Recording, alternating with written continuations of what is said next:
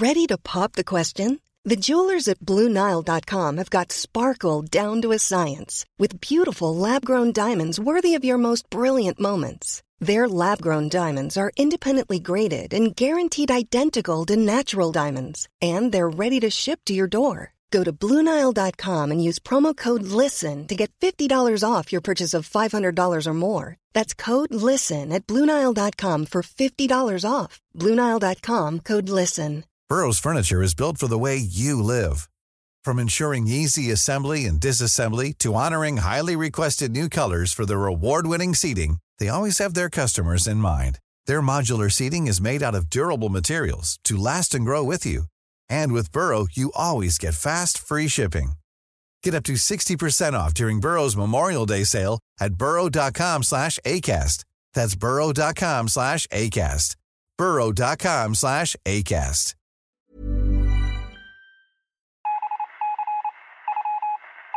You are listening to Achten Millwall.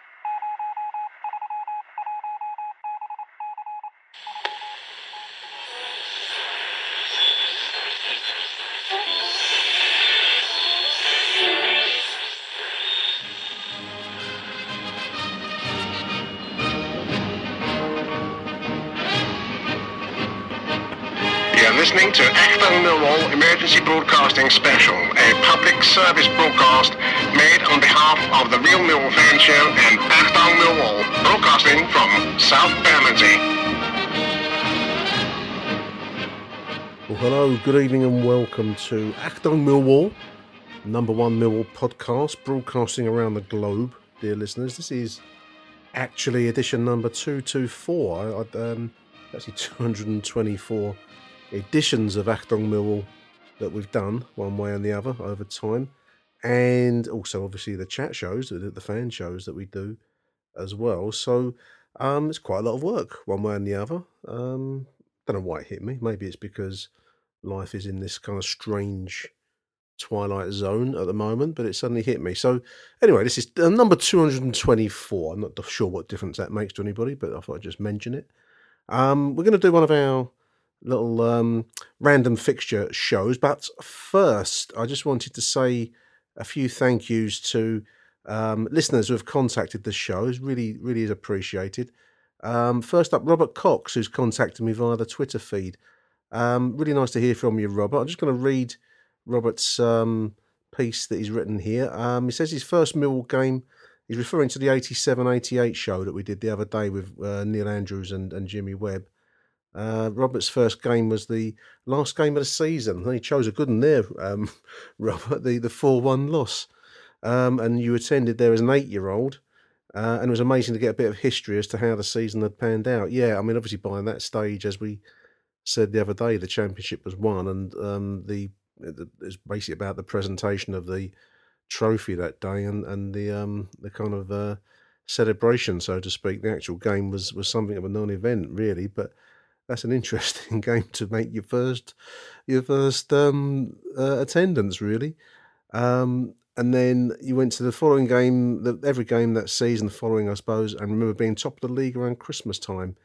Um, yeah, that's right. In the in the first division, of course. Um, I think it was about October, November. We hit the. It was after the game where we beat QPR three two. It was very surreal. Um, we're going to cover uh, that season another day. I'm trying to line up Merv Payne to um, do the 88 89 season. So stay tuned, dear listeners, for for that. Um, and but Robert was under the impression, poor thing, he would have been about what eight nine years old at this stage. He's under the impression that this was normal behaviour at Mill to go top of the league. Um, strange thing is, we did go top of the league in both of the seasons that we spent in the top flight. I find that quite odd.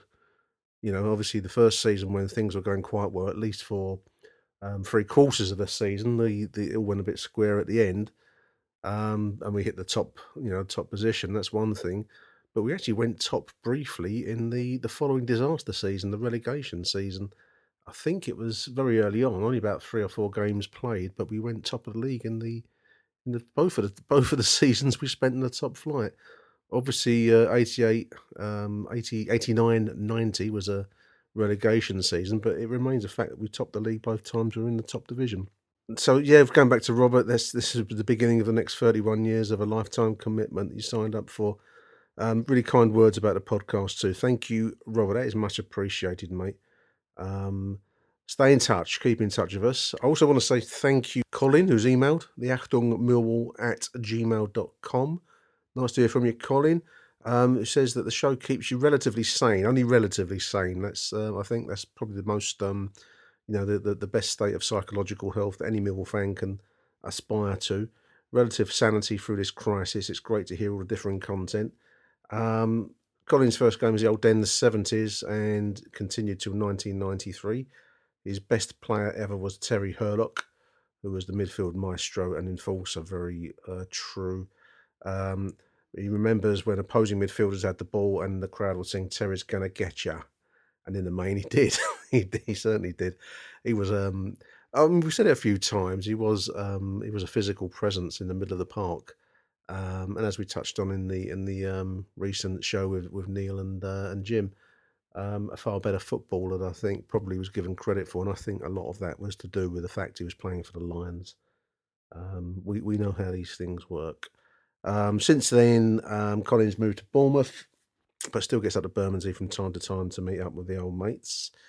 Um, but for him, and I find this this is quite interesting. I just want to dwell on this point, if I may, Colin. Um, ever since we left the old den, he says, I stopped going as a lot of me died when we moved. In fairness, we had to move, but I could not, as it was the most intimidating ground ever and so much fun. Um, yeah, yeah. Um, I mean, anyone that attended the old ground will have nothing but fond memories of the place um, you know, myself included, it, it, remains this kind of um, shared collective experience for anyone of a certain age. Um, we did have to move. Um, whether we could have redeveloped that site at Coldblow Lane in the way that uh, Zampa Road uh, conforms with all the requirements of the Taylor Report, which because this was at the end of the 1980s, early 1990s, uh, and the Taylor Report, government report, required certain types of facilities at the stadiums, and the, the, the headline one being all seater, but um, I think you had to have access all around the ground, which of course Coldblow Lane didn't, did it? Uh, and so on and so forth. I, I don't know. Um, I suppose anything's possible when you see what they did with the old site, uh, demolished it all and built very nondescript houses. You know, John Williams Close, I think it's called. Not to knock those places if you live there. Apologies if you do live on the um, the site. Um, but it's it's just interesting how the football ground now completely obliterated and the site cleared. So probably, probably a lot would have been possible. Whether that would have been remained Coldblow Lane as it as it is in our collective memory or not, or whether you know if it had been completely rebuilt on the site, just the fact that you're on the same site, would it have made any difference to anyone? I, I don't know, don't know. I quite like the new ground to be to be honest. Um, I know what you mean, Colin. I know that the old place exerts a kind of um, hypnotic charm on us all. But I actually do quite like the new ground. I think when you go to other places, other grounds away, and you go to all these nice, in inverted commas, modern stadiums, you do appreciate what we've got still at the den, even though it's rusting, even though the the facilities are looking looking uh, old, and even though where I sit is is afflicted with bird shit, um, which never seems to get cleaned.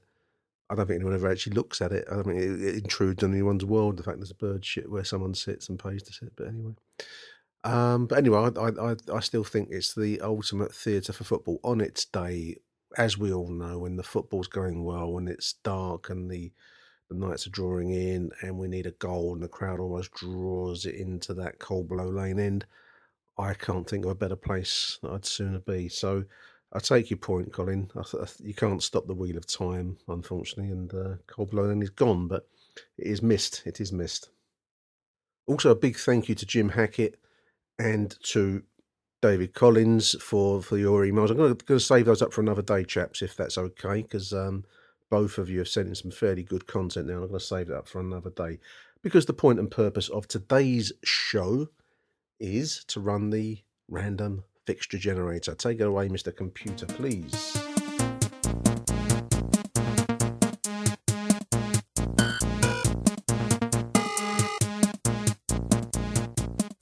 By pressing down the special key, it plays a little melody. Indeed, it does, dear listeners. Thank you to Mr. Computer, for generating the date of uh, 1946. So I'm recording this on the 29th, is it today? You lose track of what day of the week it is, don't you?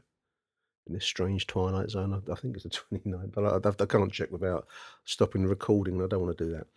Anyway, anyway, any road. Um, the nearest fixture I found on the newspaper website that I love is an edition of the People, the Sunday People, and the edition is dated Sunday, March the 24th, 1946, because that is the year that we've generated. And the fixture it reports, Sunday People, reports a Football League South fixture. So, Football League South, the Football League divided into a north section and a south section at this point. The, the war, um, not not even a year um, over um, as this game was, was played. So it's a fixture between Millwall and Arsenal. It finished as a draw. Millwall won, Arsenal won. Played at Coldblow Lane. The uh, Richard Lindsay history book is uh, it doesn't have any detail on the, on the on the team list other than I think Benny Fenton played. That that's the only name that is confirmed by the Richard Lindsay book. Thirty thousand at the Den for this football league South fixture. Goals for Mill scored by Brown. Um, a penalty um, it seems. In fact, I'll read the report. Um, the headline is Waller carried off and then walked back. Uh, Millwall won, Arsenal won. Arsenal were fortunate to save a point, for they spent a lot of time on the defence. For more than an hour, however, they were a player short. Waller was carried off on a stretcher. It looked a serious case, but to everyone's amazement, he returned to the field. he remained only a few minutes, however, before seeking permission to retire. This time he did not come back. So no substitutes back in those far off days, kids. Um, both teams missed a penalty, and Denis Compton shot wide for the Arsenal after 10 minutes uh, after Brown had scored for the Lions. Um, oh, it sounds like there's a, a, missed penalty. Benny Fenton firing straight at Swindin in the in the game. Denis Compton played for Arsenal. How about that? I shall have a little look at uh, Denis Compton after we've done this little section. Um, O'Flanagan took an opportunist chance close to the end, an Arsenal goal, some 15 minutes from the end to level the scores. Anderson, Mill's new centre forward, worked very hard, but had no luck at close quarters, due mainly to the close attention of Bernard Joy, who was an outstanding performer for the Arsenal. Swindin kept an excellent goal, and the forwards would no doubt have done better if they had their full complement, if they'd been an 11 man side. Millwall were particularly well served by Brolly. I think that was Tom Brolly at centre half and Soo S-O-O on his immediate left. I shall have to look him up maybe another day. Quite apart from scoring such a grand goal, Brown was undoubtedly Mill's best forward, says the uh, the people. So some interesting names there. Tom Brolly for Mill at centre half. Soo is a new one, but I'm going to save him up for research for another day, I think, because my eye has fallen upon the fact Denis Compton played um, for the Arsenal. You're listening to Achtung Millwall. When you're ready to pop the question, the last thing you want to do is second guess the ring. At Bluenile.com, you can design a one of a kind ring with the ease and convenience of shopping online. Choose your diamond and setting. When you find the one, you'll get it delivered right to your door. Go to Bluenile.com and use promo code LISTEN to get $50 off your purchase of $500 or more. That's code LISTEN at Bluenile.com for $50 off your purchase. Bluenile.com code LISTEN. Hiring for your small business? If you're not looking for professionals on LinkedIn, you're looking in the wrong place. That's like looking for your car keys in a fish tank. LinkedIn helps you hire professionals you can't find anywhere else, even those who aren't actively searching for a new job but might be open to the perfect role. In a given month, over 70% of LinkedIn users don't even visit other leading job sites. So start looking in the right place. With LinkedIn, you can hire professionals like a professional. Post your free job on linkedin.com slash people today. Since 2013, Bombas has donated over 100 million socks, underwear, and T-shirts to those facing homelessness. If we counted those on air, this ad would last over 1,157 days. But if we counted the time it takes to make a donation possible, it would take just a few clicks. Because every time you make a purchase, Bombas donates an item to someone who needs it. Go to bombas.com slash ACAST and use code ACAST for 20% off your first purchase. That's bombas.com slash ACAST, code ACAST. On this day, on this fixture. Denis Compton, of course, was not only a footballer, he was a major cricket star. I'm just looking at his averages on Wikipedia here. Uh, 78 test matches for England, 5,800 runs scored, a batting average of 50, 17 um, 50s, uh, 1700s, excuse me, and 28 50s. His top score in Test match cricket was 278. But he was also an Arsenal player. This is this is um, you don't get it so much, or you don't get it at all in a modern game. I, I can remember a bloke called Chris Balderstone who played for Carlisle, and from memory, someone correct me if I'm wrong. I think he played for either Northants, Leicester, or Derby. I can't remember which uh, Derbyshire. I can't remember which county he played for. I think it might be Northants, but correct me if I'm if I'm wrong. But this was an era where players could turn their hand to both sports. Um, so Denis Compton was an English cricketer of huge a huge name and huge repute. Seventy eight Test matches, uh, played for Middlesex, but also for Arsenal as an accomplished footballer. He's a member of the uh, the ICC Cricket Hall of Fame, and a stand at Lord's Cricket Ground are named after Denis Compton. During the war, he served as a gunner, suitably enough for an Arsenal player. And he served in, in India, a place called Mehar in central India. And he played uh, a, a representative game in India in Calcutta between the Australian Services team and East Zone. The match was interrupted by rioting when Compton was on 94, and one of the rioters who had invaded the pitch ran up to Denis Compton and said, Mr. Compton, you're a very good player, but the match must stop now. And this was a phrase that his close friend, the Australian Keith Miller, gleefully recalled whenever Compton went out to bat against the Australians. As a footballer, interestingly, he played as a winger for Arsenal, number 11. Um, he started his footballing career um, in tandem with his with his cricket career, it seems, playing for a non-league side, Nunhead, which would be, I think that is the Nunhead near Peckham, um, a non-league side who don't seem to exist anymore. So I'm going to have a quick look at them because that fascinates me. I love a bit of non-league football. Nunhead Football Club existed as a um, a major um, name in, in non-league football prior to the Second World War. They were founded in 1888, nicknamed the Nuns. They played in light blue shirts and white shorts, and they played at Browns Browns Ground, also known as Nunhead Sports Ground. The Second World War causing them financial difficulties and they folded shortly after the, the conflict was over. Denis Compton, just to close out on, on this section, um, was probably the first major sports star. I mean, he crossed over two sports, football and and Arsenal. He didn't play for England. He played in some representative fixtures, as we've said during the war. They're not recognised as full England caps, but certainly um, had there been peace, then um, he would have played for football, for England as well as cricket for England. Um, different different uh, times and you know different uh, a different type of sport. But he, he, was famous also for becoming one of the first sports stars to endorse a product. He endorsed Brylcreem, who's known as the face of Brylcreem, And he made a substantial living, according to, to Wiki. Along, alongside Stanley Matthews, is also one of the groundbreakers in in that direction. 1945-46 will be a transitional season after the the wartime, um, you know, fixtures very loosely organised with with servicemen in transit. The they divided the league into two sections: a north section and a south section, designed mainly to alleviate travelling, um, to prevent you know unnecessary travelling.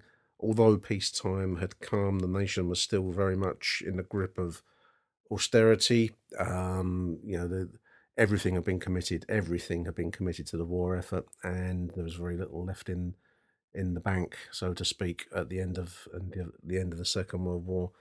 So very different times. When you see the images and pictures of the Mill side in those early post-war years, they're wearing kit of different designs. It basically is whatever shirt they had to hand.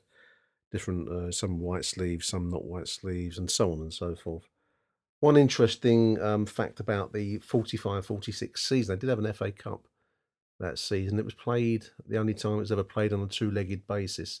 So Millwall played Northampton home and away and beat them uh, 7 7 uh, 5 2 on aggregate over two legs.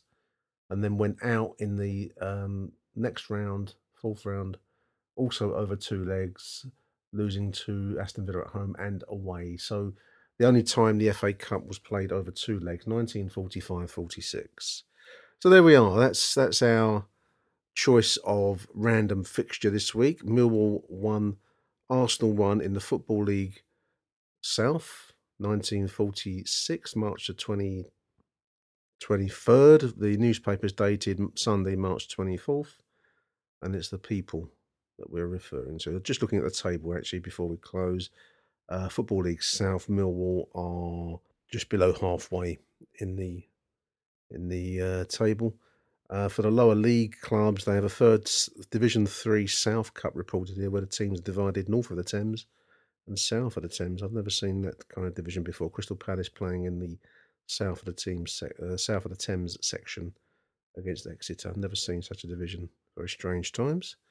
Um, as a consequence, obviously, of the Second World War, which was, uh, you know, something something of an intrusion on the on the sports scene. So there we are. I hope you're enjoying these little short and sharp um, shows. We do have a bit of a a few shows in the can this week, and I've got a few calls stacked up. So I'm hoping to bring you more content over the week ahead, and hopefully into next week too. So if you're enjoying it, do get in touch with us. It's lovely to hear from all the correspondents so far, everyone I've mentioned. Um, if you want to leave us a voicemail message, it'll be great. That's 0208 144 0232. The email, which is great too, achtungmillwall at gmail.com, or a message on Twitter at, uh, at CBL underscore magazine. Everything is wonderful to hear from you. Uh, keep in touch, keep your chin up, wash your hands, and keep two metres apart. Arrivederci Millwall. Achtung Millwall and the Real Millwall Fan Show are the number one Millwall podcast, and we want to hear from you. So get in touch with us. Let us know your thoughts, your views, your rants about all things Millwall. We've got email, achtungmillwall at gmail.com, all one word, achtungmillwall at gmail.com. You can get in touch with us and leave us a voicemail on 0208 144 0232. That's 0208 144 0232. Leave us a voicemail. No human will be involved in the receipt of your message. So give us a shout, tell us what you think about all things Millwall, and the best messages will be read out on air.